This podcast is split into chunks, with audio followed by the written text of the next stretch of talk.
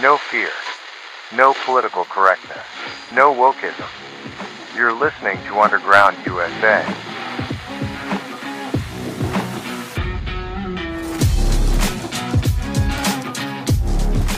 Thanks for downloading and listening. My name is Frank Salvato. I'm going to try something a little new. This is what I was talking about in uh, in my last mail out about trying something a little different, a little new. We're not deviating away from what we do do. We're adding something. Uh, you'll still hear the interviews, the, the twice weekly interviews on America's Third Watch, but I'm adding a segment called Corner of the Bar, in which regular, everyday, informed and passionate people are asked about the issues of the day so that we can all get the idea of where the mindset is of the common man, the person that goes and votes, the person that goes to work uh, every day and and does life instead of always what a pundit says, what a radio host says, what a politician says. It's just the corner of the bar. It's a very relaxed conversation that gives a voice to the everyman. I think it's a it's about time that we start listening to the everyman, especially those who do their due diligence, want to provide oversight to our government. Uh, those opinions matter. The educated voter matters. So after our Friday segment on America's Third Watch uh, with Kyle Warren, we are going to hit the corner of the bar. We'll be right back after this, you're listening to Underground USA. Nike is constantly political. Why? Cover. Congressional reports suspect Nike used forced labor in China. Religious minorities were ripped from their families, sterilized, sold to factories. Nike made shoes in those same areas. Congress tried to ban Nike's labor practices. Nike fought back with highly paid lobbyists. Rather than hiring Americans, Nike chose China. John Donahoe, Nike. Stop exploiting foreign labor. Serve your customers, not woke politicians. News, insight, passion. AM 930, The Answer.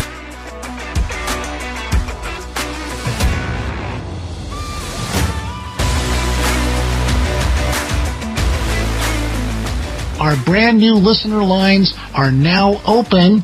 Check it out 949 822 7959. That's 949 822 7959.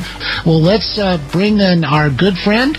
Frank Salvato, UndergroundUSA.com, and the author of the book Nullification. Good morning, Frank. Mr. Kyle. All right. Well, here we are. It's Friday. The last time we talked was uh, uh, earlier last weekend because we had to do a pre-recorded program because of some of the behind-the-scenes stuff that was going on. But a lot has happened in the time since we spoke. And what do you think, first of all, about the uh, the president's speech? No, it was it was nice to see him without oatmeal dripping off of his chin. Right. Um, but you know, boy, talk about protecting the golden goose that feeds the Bidens. That was completely misplaced to be talking so much about Ukraine when really our best ally in the Middle East is under fire and at a declared war. I also want to know where he thinks he's going to get a hundred billion dollars to be giving away. We, we don't have that money to give away. Right. Exactly. You know, so I it's there, it's a lot of uh, almost election year propaganda speech type things that happened last night. Uh, if we do give them a hundred billion dollars at this point, it's only going to hurt us in, in our our problems with the economy. Uh, so I, I I don't know. It, it sounded interesting, but uh, like everything else, Biden, uh, a lot of questions were raised by his statements. Well, and some of the stuff that was omitted, really, I mean, there really wasn't uh, really any talk about the hostages. Uh, America, how about this? American outrage about, uh, you know, I, what I think the the number is now 32. I heard that I think go by in the news break just a moment ago. 32 Americans killed, and others have been taken hostage. Frank, why wouldn't he? You know, why? If there's anything to be outraged about, that's it once again, you see uh, independent uh, actions being taken. You saw Governor DeSantis take funds and, and get 300 people out of Israel, why wasn't the federal government doing that? Good question. You know, why, why weren't we making uh, federal resources available? It is something that's under the executive branch's purview and the federal government's purview. It's an international issue. So they should have been doing everything they could to get Americans out of Israel and out of that region who wanted to be evacuated, but they didn't seem to care about that either. It's like Afghanistan 2.0 just the very fact that we're looking at maybe having another front open up on this war uh, from Lebanon and the, the north of Israel, the, the missiles that they have, the number of missiles that they have, would be a very, very bad thing because the Iron Dome, of course, also has to be replenished at some point, I would think. No, of course. And Iran knows this. Russia knows this. And if Iran and Russia know this, so does China. So it's only going to get worse. Iran's not going to say, wow, we, we put a dent in the car. They want to total the thing. So they're going to keep funneling a lot of their resources. And remember, they could sell oil now. So they're going to be throwing a lot of their resources at Hezbollah and Hamas. And then you have the regular uh, financial lines that go towards these terror organizations that keep them operating and, and growing actually in that region uh, without any intervention from the United States because for some reason we've just forgotten the lessons of 9/11 and and what can happen in in places when our allies are getting hit like this. We don't have a secure southern border. So what's happening to Israel, which who is the canary in the coal mine? I really appreciate what you're talking about about Ukraine. In fact, at the top of the show this morning, I came in saying, "Well, is this Ukraine Incorporated? I mean, it just seems like this speech was all about Ukraine mostly, and then they they thought, well, some Israel stuff, you know, uh, we got to put that in there, but it was just really wanting. Well, you got to remember that the Bidens have a very intimate relationship with the the governing apparatus and the um, you know their Fortune 500 apparatus over in Ukraine. Uh, Burisma was something that uh, was a thing for the Bidens. So there's a lot of money and a lot of personal connections for not only Joe Biden, but the entirety of the Biden family coming out of the Ukraine. They need to protect their cash cow. Exactly. Now, they, you know, we haven't heard about them grafting money from Israel, and we haven't heard about them grafting money from Taiwan. I think that was Nancy Pelosi's purview. You know, so that's why you didn't hear a lot about them. You, you didn't hear a lot about the southern border because they just don't care about it. So that's why Ukraine echoed through the halls of the Oval Office last night. Mm-hmm. You know, it was it was all about Ukraine because that's most important to him most important to the Biden administration. It lacks it lacks any kind of foresight into what's happening in the world. With with what Iran is is doing here, they're pushing every single button they can to make us shoot. Whether it's striking in Syria against U.S. assets, or or fueling the fire in the north of Israel and putting, you know, literally surrounding Israel with terrorist troops. You know, they are goading us and they're just waiting for us to shoot. And quite frankly, so is Xi over in China and so is Putin up in Russia. They're waiting for us to shoot. Then all hell is going to break loose. So we better get some people with some smarts taking the reins in Washington, and I don't, I don't care where it comes from in Washington, but you're not going to get that out of the out of the White House. You're not going to get that out of the Biden administration, the Obama 2.0, because they're pro-Palestinian. No matter what Biden says, no matter what rhetoric he uses, they're pro-Palestinian. You go back to the Obama days, even even when he was running for office the first time and the second time, uh, we were screaming about his best friend in college, who was a, a Palestinian activist. Right. You know, so if Israel thinks they've got a friend in the Biden administration, I, I don't think Netanyahu's that daft. I, I really don't. I think he, he sees what's going on here. But, uh, you know, when you're giving additional billions of dollars to Ukraine when we can't even get an audit of what the where the money's going over there. I, you know, if I'm Israel, I'm I'm tapping every other resource I can. No kidding, no kidding. All right, well, Frank, we got a caller on line one. Would you like to take a phone call real quick? Sure, why not? Okay, here we go. Line one, you are on the program. Good morning. The line one, is this back backgammon Bob? Yeah. Okay, good. Uh, about our southern border, this wants you to envision what a few guys with RPGs and Stinger missiles or Russian equivalents thereof could do if they're coming across the border. They don't have to sneak nukes in. They don't have to do anything. Just a few guys. If we uh, go after Iran and stuff, that's a possibility that we'll have to face. And uh, that's why we have to do something right. And we need to, we need to pull back to this country and secure our country before we do all these foreign adventures. And I've said this before the time again.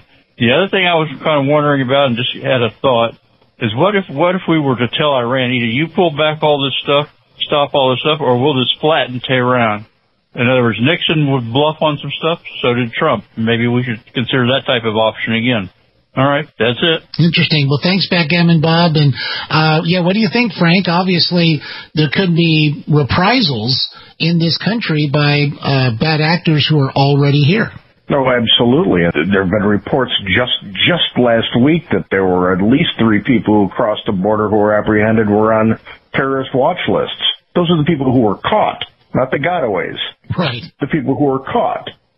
Uh, so we have to assume that if you can have three that were caught, and that there's many, many more in here already. They're already in our country now. What kind of weaponry do they have? Have they aligned with drug cartels to get weaponry? Um, you have to assume that too. This is proof positive that the, the administration is not really concerned about about the well-being of the United States. And Bob is right. Can you imagine what, let's say just three guys with three RPGs hitting a skyscraper in Los Angeles or San Diego or Chicago or New York? It doesn't have to be airplanes slamming into buildings. It really doesn't. It could be three people on three corners at the same time talking on a cell phone that say fire. And, and you've got the same kind of thing happening in a skyscraper in any metropolitan city of the United States. What would that do? It would shut down everything in the United States just like after 9-11. And then what happens overseas while the United States is, is focused on what's happened here at home? Now they just, it, it's game on. As far as calling, calling Iran's bluff, Iran wouldn't fall for it. Not with the Biden administration. Maybe with a Republican in, in office they would. Obviously they would with Trump because the world thought he was just a little crazy. But Putin's even said this in interviews. We don't tend to act out when we have someone who we can't read in the, in the White House. That's why it worked for Reagan. That's why it worked for Trump. It's kind of why it worked for George W. Bush. He was he he was an, an unknown when it came to how he would respond. Biden, they already know. They they capitulated to the Chinese when the Chinese slapped them around in in Alaska. They're not going to do a damn thing. And they doubled down on that in Afghanistan when they said, "Okay, we're going to claim victory and leave," and then allowed people to get to get murdered as they were leaving, abandoning people who we said we would never abandon, and just throwing that country back into the Stone Age with the Taliban. And and if if anybody thinks it's still okay over there, they had a taste of freedom for 20 years. Now they're back to beheadings. Women are back to full burqas. People are getting executed in the public square. You don't think that's going to happen if Iran gets to go full throttle? Well, that's So- right. Uh, yeah, they they want to definitely spread their version of things throughout the Middle East. Oh, absolutely. And, and let's remember, bottom line, somebody who is a devout Muslim is mandated by the Quran and the Hadith to to facilitate Islam ruling the world. And they'll be happy to start with the Middle East and committing genocide in Israel. And and we've already seen in the opening days of this conflict, they don't give a damn about human life. Not the human lives of women, babies, they don't care. And they'll lie about it, like they did about the hospital in Gaza. Well, sure, and and now it looks like it might have happened in the parking lot. And any loss of life is terrible, but it looks like it's not 500. It's from the reports I've seen, it's more like 50 in that in that zone, I believe. Yeah, it was 50, and it was and it was a and it was a, a misfired rocket for the Palestinian Islamic Jihad. Right. Uh, and Bob, were you trying to uh, say something again there? Yeah, I just want to say one thing. Mm-hmm. You, United States first, the rest of the world last. We need to shore up our own country first. That's all I got to say. Thanks. Indeed. Well, backgammon Bob, thanks for the call. Oh, and by the way, Frank, uh, looks like George has chimed in, and he was saying hello to you this morning. Uh, he was talking about your comments about 9/11, saying yes, he was there that day as well. Granted, it's been it's been a couple decades since we've had to feel that sting, and there is a whole generation that was born afterwards. But this is what happens when you when you allow those kinds of atrocities to fade into history. We should be talking about it. It should be taught in schools. It should be dissected, and we should be reintroducing that kind of aggression every time we see something like what's happening in Israel today. We should use that as a as a catalyst to remind people what happened here and the absolute terror that we felt on that day and then how we all came together as a people to respond in the days and weeks and months and years after that. You know, when you when you're talking to an 18 year old today, that's like talking about Pearl Harbor. They don't get it. Right. Yeah. It's it's a far for them. It's a far removed historical event. Uh, but that's right. If you were there or you experienced it, or if you were, you know, if you were alive at that time, and I mean, this was a major, major development. Nobody forgets where they were, what they were doing. I I remember that morning. My father called me on the phone, and he he woke me up, and it was very early in, in California, um, and uh, he said, "Yeah, you turn on the television right away." So I, I'll always remember that kind of thing. And then what ha- what ensued for the rest of the day. Well, as a matter of fact, Frank, we got another um, caller holding on the line. Uh, if you'd like, we'll go ahead and take a quick call and uh, see what they have to say this morning. You bet. All right, well, caller line one, you're on the uh, on the radio with us, caller. Mr. Kyle. Yes. Good morning. All right, Mr. Kyle, Professor, and also Frank, my good friend. The I have two things uh, to say. One is that um, all these protesters that are out in the street in America, and they have all those beautiful PLO, those Palestine uh, flags up. You don't see not one American flag, but during when you have protesters of Israelis here in America, they have their flags and also American flags.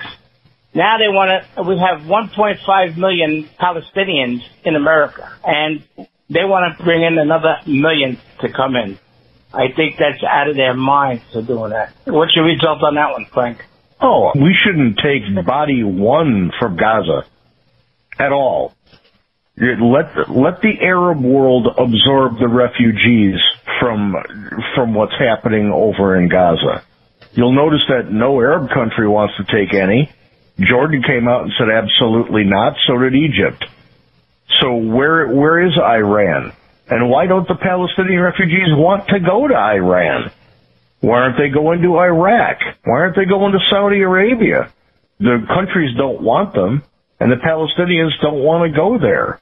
They want to come to the West because this is where freedom lives, and they can get away with actually promoting what I talked about in the last episode, was the conquest of the Western world so that the entire world has to exist under the boot of Islam as their scripture says.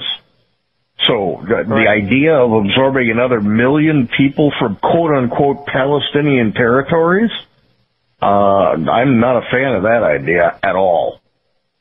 Indeed. That's what they're trying to push. Just an awful lot, to my expression, a lot of people. And the other thing is, is that I don't understand about not picking up the uh, new House Speaker. They're not listening to the voice of the people. They're doing what they want to do, which I think is wrong because they're supposed to represent and be in delegates for the people. And the majority of the people, especially the MAGA movement and we the people, want Jordan as House Speaker. Well, you, you've got a very, and I, I can use the word radical, not in the same context as terrorist, obviously, but you, you have a breakaway wing of the Republican Party that wants to force a, a change towards a more conservative mindset in the Republican Party. I get it. But this is not the way you do it. Now, as to whether or not our elected representatives have listened to the people, the constituents that they serve, that hasn't been the case for a very long time. They, the this, our elected, our, elect, our elected officials have, they have nice rhetoric during the election.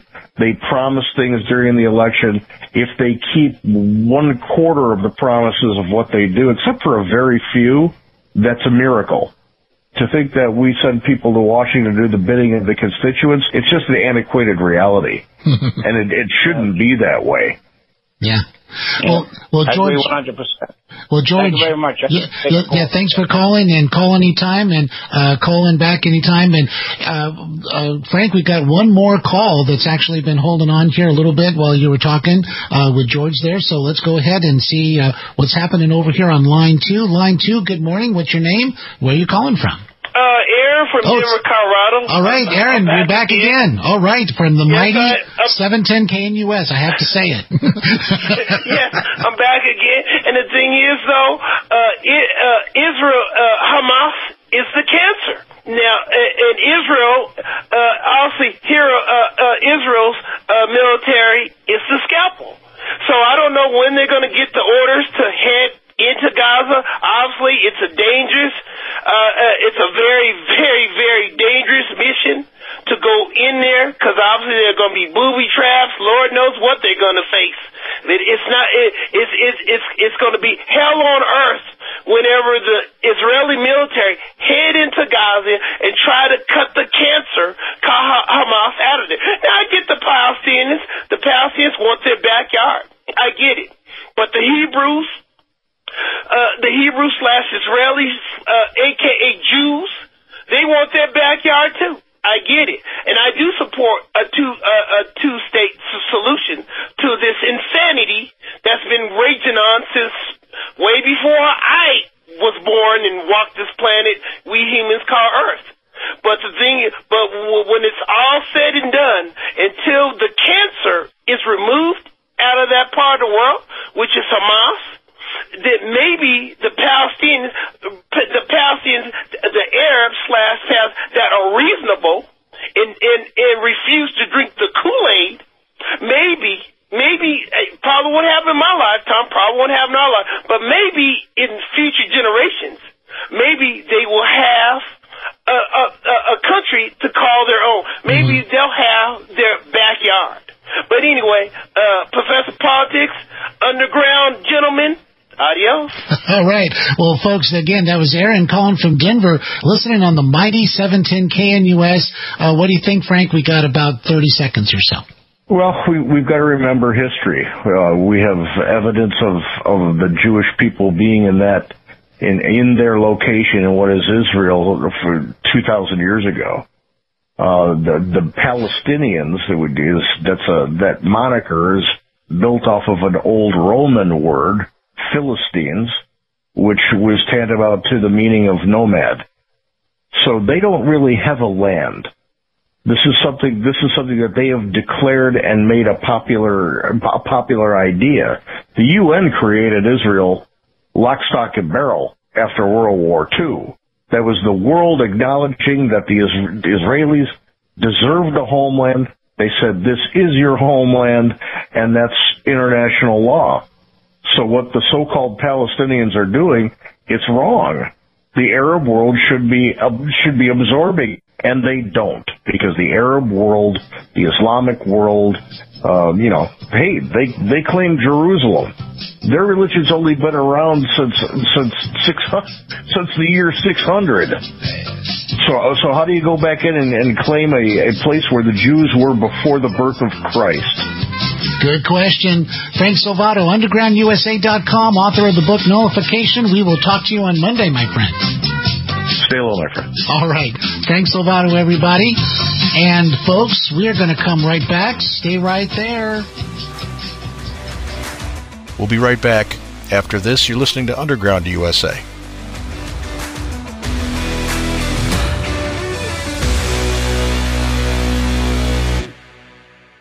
Who helped cause soaring gas prices? BlackRock. Who contributed to outrageous housing prices? BlackRock. BlackRock and Larry Fink spent years harassing oil and gas companies, making them divest from fossil fuels. Now you feel the pain. And BlackRock owned companies are snatching up houses, crippling families.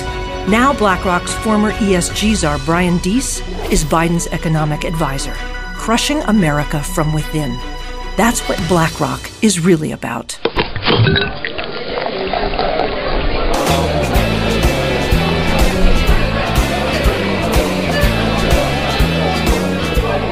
Welcome back to Underground USA, and this is the new segment that I'm I'm introducing. Uh, it's called Corner of the Bar. It's uh, regular people who are aware of, of what's going on, who stay well informed about things, who who have an opinion uh, about what's going on in the world. Um, this morning, or this afternoon, or this evening, depending on where you are, uh, we're talking to a gentleman by the name of Einar. And Einar, where are you from? Right now, I live in California. I, I, my, my sympathies.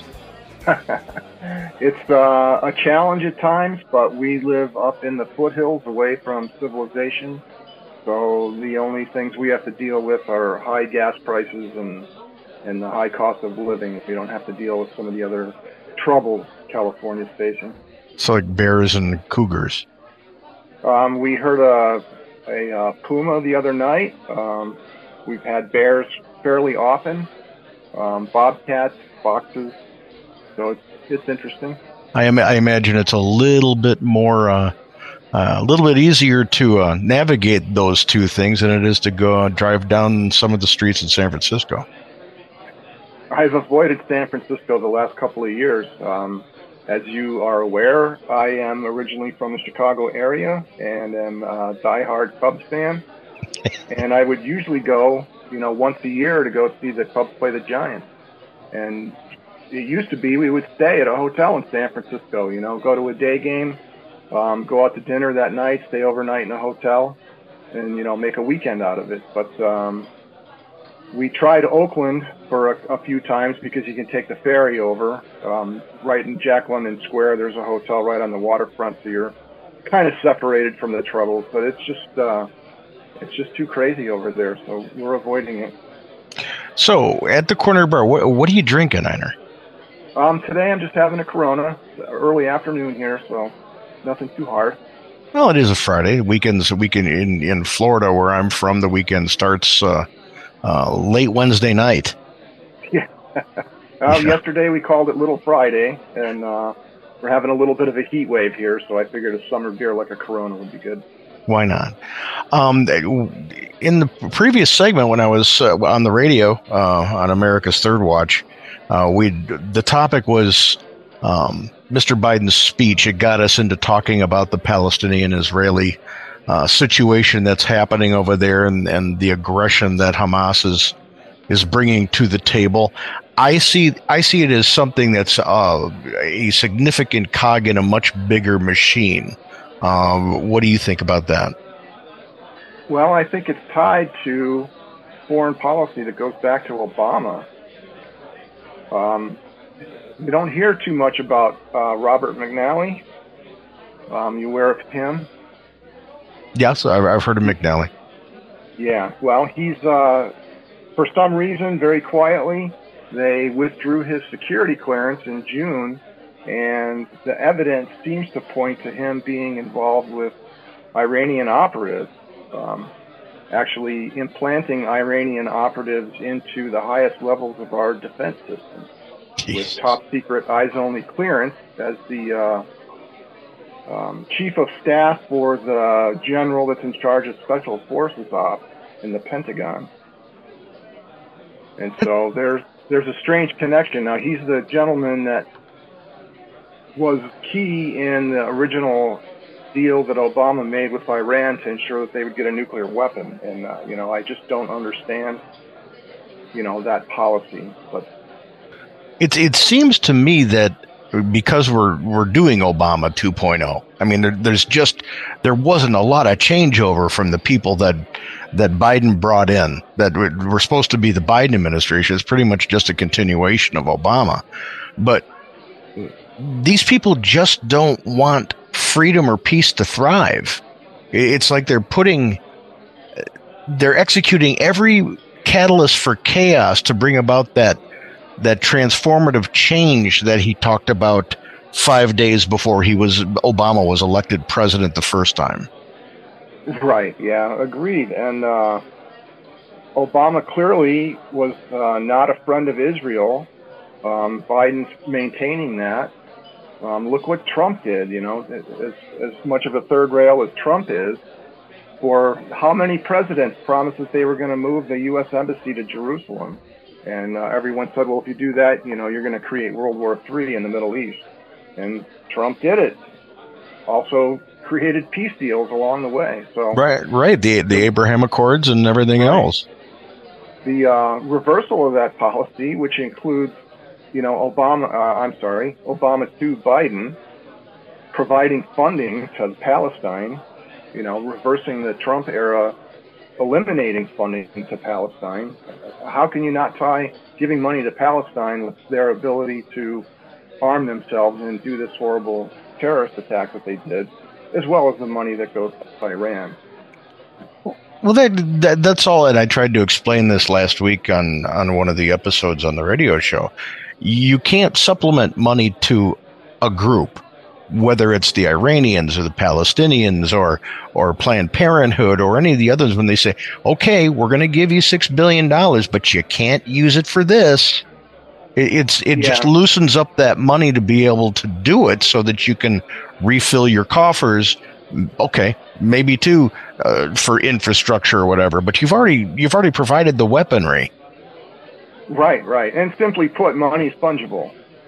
So if you were going to give me money and say I need to pay it for my rent and not spend it at the corner bar, well, the money that I was going to put on my rent, so you give me a hundred dollars, I put that towards my rent, but that freed up a hundred dollars that I can now go spend at the corner bar. So that's what it means by money's fungible. You, it's interchangeable. There's no, you cannot specify you know, a use for money like that as much as they want to. And I understand that perhaps the uh, the money is under some control, and maybe they haven't gotten any of it yet. But um, at the same time, you know, it's in the bank and it's on the way. So. How do you how do you feel about refreezing it or, or finding assets to freeze aside from that six billion that would actually uh, balance that out? Cause a little bit of pain over. I, I don't see how much pain is actually happening to the Iranians through our sanctions. They just go on the black market, deal with Russia or deal with North Korea anyway. Well, they're not enforcing the sanctions, and uh, you know that's disturbing as well. Um, to take a little bit of a tangent, you know, China is very much involved in the avoidance of the sanctions and the brokering of the Iranian oil, and they're making you know billions. How, how many how many barrels of oil have they been able to sell? You know the the billions of dollars they've been able to make is obviously funding their war machine and their terrorist um, support. And I say I would claim there's no coincidence that the people involved in this brokerage deal are the same ones that Hunter Biden has involvement with in the Chinese investment firms. I, I see an ad, and this is just me, or maybe it's not. Hopefully, a lot more people are seeing this, but I'm I'm seeing a a, a neo axis powers forming between China and Russia and Iran and North Korea, um, and a bunch of little satellite nations that reach all the way into South America and Central America, and I'm concerned about it. Yeah, I agree. Well, Brazil's a big player. Brazil has a huge economy. And uh, the government in India right now, you know, India's basically said, you know, we're nobody's friend. We're our own friend. You know, we're going to look out for ourselves. And if it works that way, then we're going to align with Russia and China. And if it doesn't work that way, maybe we'll partner with the United States. But we're going to explore all options. So yeah, it seems that the world is realigning, and it doesn't help to have a very weak um, chief executive in office right now. Well, and, and I think that's why a lot of people were abandoning ship right after that very first conversation that the Biden administration had with China and Alaska, I, I just saw doom happening for four years. And, uh, you know, here's a good question are we going to make it to the next election without some very real damage happening to the United States? Yeah, good question. Um, if only we could predict the future. You know, I saw a cartoon this morning. You know, what compared today to three years ago? You know, two dollar gas, a dollar a dozen eggs, and world peace, among other things. Yeah. And what's going on in the uh, Middle East right now, and I'm no expert on the Middle East, but um, you know, I'm aware of the circumstances happening currently. Um, you know, there's there's people with nukes that are playing, and the same thing with uh, you know Ukraine and Russia. Um, you know, there's nuclear weapons in play here, and and the people that are at the helm of those nuclear weapons, you know, aren't maybe as stable as they used to be. Well, and and here's a question for you: Do you honestly see Putin using some sort of, of nuclear weapon, even if it's tactical? If he if he start if he starts to circle the drain with Ukraine, do, do you think he'll he'll follow through on what he said? I I certainly think there's a chance. Um, you know, you back a, a, tiger into a corner, and they're going to strike out. Um, I think there's a much higher probability now than there has been maybe since the uh, Cuban Missile Crisis. Yeah, I was I was thinking about the nuclear clock, and I, I don't know where it is, but it can't be much more than a couple seconds to midnight. Yeah, I haven't seen it lately. Um, they've moved it around quite a bit, and I, I think it's got to be it's got to be kind of close. So uh, we're going to wrap it up real quick here, but I, I, do hope that we can we can talk again in the future because I think uh, you've opened up a lot of ideas for people to chew on uh, when it comes to seeing things a little bit more clearly and some of the additional players in the Middle East. Um, and I'm going to veer from this just a. I I believe I'll ask two questions because I can. Um, do you see Israeli Israel prevailing in this conflict, and and if you do, do you think you you, you will see the complete vanquishment of Hamas in Gaza? Oh boy, I, I'm not sure. I'm not sure that's possible, especially at this point. Um, I see um, worldwide support waning over the next week. Um, the uh, I guess the reporting, the support. Look what happened with the, the so-called uh, explosion in the hospital. Right, a complete you fabrication. Know, oh, complete fabrication, including fake pictures on the on the cover of the New York Times. Um, so I see world support waning a little bit. Um, I think they could quash Hamas quite a bit. And I think even if they would so-called extinguish it, I, I think the roots. I don't know that they can kill it down to the roots, and they may have peace for a while. But it seems as though, you know, that sentiment isn't going to die over there. And last question, a generic question that kind of veers from the topic a little bit. Uh, 2024 election. What do you what do you see happening? I I uh, I'm of the opinion that Biden's not going to run at some point, whether it's in the uh, um, Democratic convention, they're going to pull some kind of some kind of uh, switcheroo. But I, I honestly don't think that Biden can run, and uh, you know it'll be interesting to see who goes up. Um, he, he certainly can't walk up the steps of Air Force One. Yeah. Um, I, I, mean, he's an obvious decline. Anyone that doesn't see that, you know, my parents had dementia. Um, he does well. You know, they he's done pretty well in some of the speeches. But if you hear clips of him from, say, you know, early 2021 or summer of 2021, and you mm-hmm. compare his voice to now, you know, it's obviously taken a toll, and his presidency does take a toll on people. Yeah, you you do see people age, and it doesn't matter whether they're uh, they're pro American or pro Palestinian. That's for sure. Um, oh, yeah. I I saw something in the campaign, and I had talked about it uh, declaratively. I thought the man had a stroke because one day he was he was good old Uncle Joe making the faux pas and uh, the the racial slurs that he thought was cute and sniffing people's hair, and all of a sudden he was wearing the glasses. Right, right, yeah. Um, if he had a stroke, it was a mild one, as, as far as uh, I would know. Because his speech hasn't been super impaired. Um, he, he's slurring his words and doing things like an old tired man would, but um, I don't see that level of impairment. And then who's he going to run against? I mean, I think Trump's opened up uh, like a 50 point lead over number two. It's just insane. And uh, I wouldn't say I'm a fan of Trump. I would prefer to have Trump than Hillary Clinton. Um, he's a little bit disruptive. I, I don't think Trump divides the country. I think the way the press treats Trump is what divides the country. Oh, absolutely. Good call. Good call on that. What do you What do you think about Kennedy in the mix? Um, I, you know, pluses and minuses.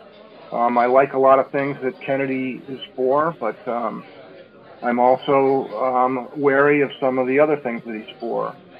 Um, I I don't know. You know, it's up in the air, and I'm no uh, educated pundit on these things. Um, but I think it's going to detract from both sides. It'll be interesting to see who it, which side it detracts from more, and then uh, how that impacts the election. And I think some of that's going to depend on who actually is on the Democratic ticket. But eh, pending, you know, some of these crazy lawsuits, you know, Trump's locked in. Yeah, I I would have thought that the Democrats, given given the the overt cognitive decline of of Joe Biden, that they would have jumped at at a Kennedy um, a Kennedy hat toss in the ring for the election because it would have stayed uh, with Democrat control with somebody who's got a name that right right that's been established. I mean, how, how can you say anything bad about a Kennedy when you've had an attorney general assassinated and a president assassinated with the same name. It's Camelot. Right, almost. I mean, it seems like the uh, pathway there. He's obviously uh, ruffled some feathers on the Democratic side. Well, the Democrats aren't Democrats anymore. At least that's my opinion. I think they're they've they've strived to become a very far left party, or at least the people who are in control of it did. I think they've they've metastasized into neo fascists. And I, and I think the, the Democrat Party of just 30 years ago is gone. Oh, I agree. Um, it's interesting how aligned I am with people that I would have formerly labeled, you know, very much left of center, and I still believe that they are classical liberals.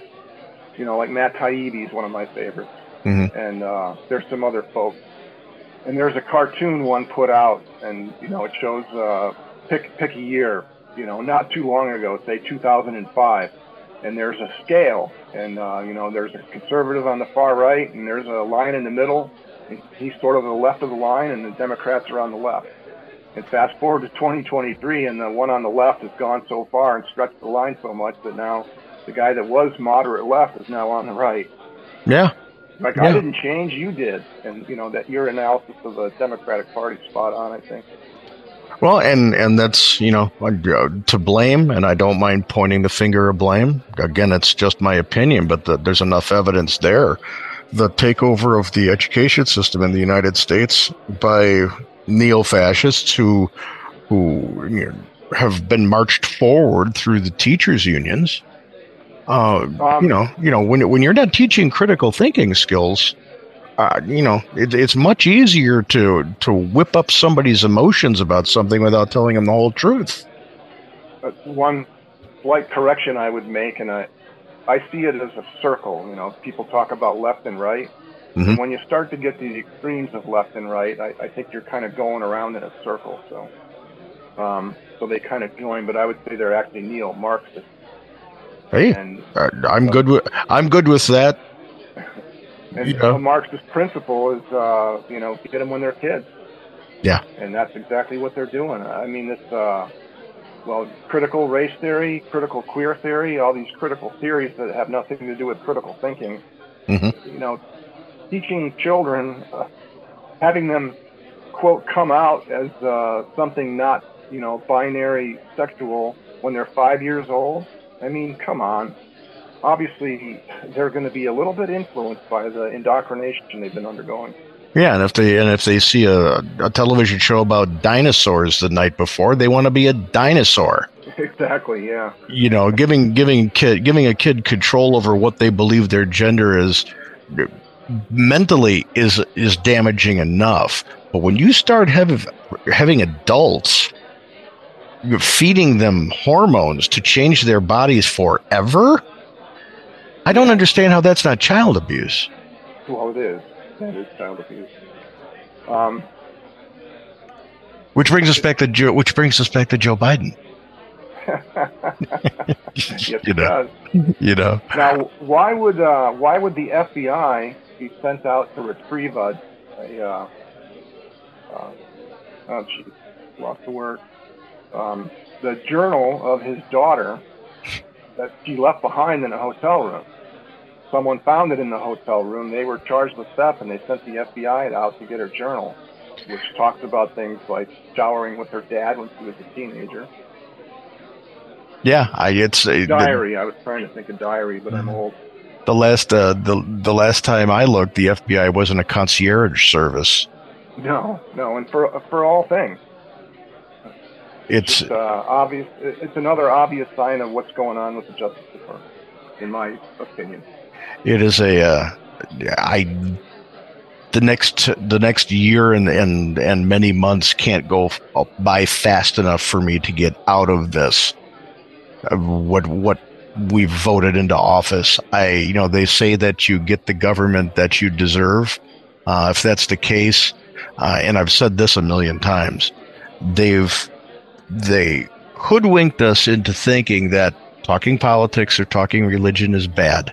And you can't do that with friends. You shouldn't do that with friends. You shouldn't do that with neighbors. It's just not polite. It's politically incorrect. Blah, blah, blah, blah, blah. I think you have to talk politics. Doesn't mean you have to scream and disagree and throw punches if you disagree. But I think right, you, right. I, I think we do have to talk politics with our neighbors because right now you've got people voting who don't know, you know, they'd rather go to a little Portnoy's soccer game than than Wow. read about what's going on in the country or even be constitutionally literate for that matter. Well, yeah, we know that half of the people that vote don't can't name the three branches of government. That's that's just stunning.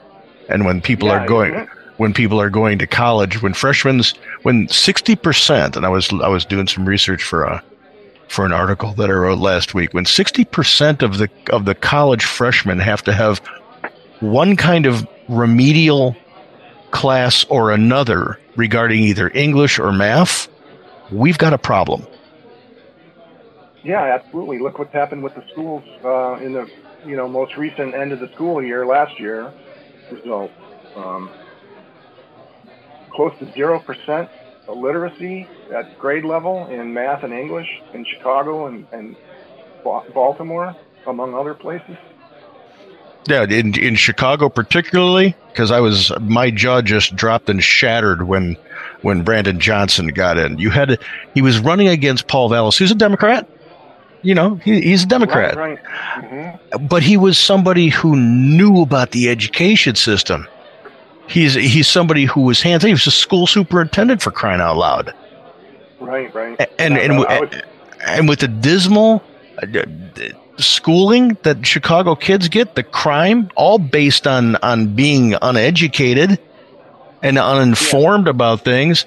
How can you just want somebody who was worse than the woman who looked like she was looking at you out of a fishbowl? Right, right. Yeah, I, it's, you get the government that you that you ask for. It's interesting to see the, uh, you know, the people that are upset about the immigrants now in Chicago as well. Oh, we want to be, we want to be a sanctuary city, but please don't come here. Yeah, exactly. you know that's and, and that's that's prevalent from coast to coast I, it's it, it's nice to be able to claim the badge the the the moniker the the, the brand of being incredibly narcissistically self-righteous but when you're when you're made to walk the walk and ironically they fell for an Alinsky rule here make Yeah, your yeah. make your make your opponent live up to what they're supposed to be Right, right. you know so maybe the right has to study Alinsky a little bit more Yeah, perhaps. But I, I, yeah, I can't understand knowing that education is a pathway out of poverty. Why there is an emphasis on education and the clear, poor results that are being achieved. I can't understand why the people don't want to change, but that's politics these days. Um, it's more about trying to scare the herd to run one way or the other than to persuade them for a policy one way or the other. I, I couldn't agree more. Einar, grab yourself another Corona. Hey, will do, my friend. Happy And- weekend to you. And uh, and we'll talk to you soon. I enjoyed this. Sounds great. Hey, Okay. thanks for having me on. All right, man. Thanks for listening to our inaugural version of Corner of the Bar. I hope you found it interesting because we're going to keep doing it. Uh, different people when we talk. Maybe have some people come back, like Einar there. I thought he was very well spoken and, and he was up to speed on his stuff. But there are people out there who are paying attention, and this is proof positive. So that was the Corner of the Bar. We'll be right back after this.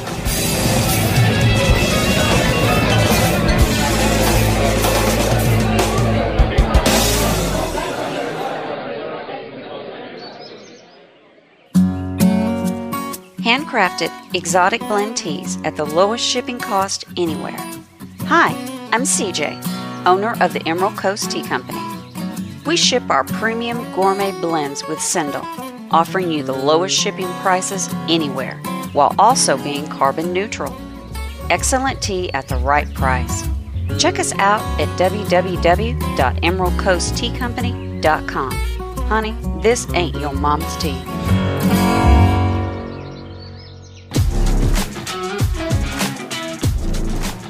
If you like the podcast, please subscribe, leave a rating, maybe a comment if your platform lets you. Be sure to head on over to undergroundusa.com, sign up for the Substack. You'll be notified anytime something new happens, and it circumvents the censors and the fact checkers who don't know their asses from a hole in the ground. And be sure to pick up a copy of Nullification, the case for decentralizing the federal government, available on Amazon. My name is Frank Salvato. You're listening to Underground USA. We'll be right back after this.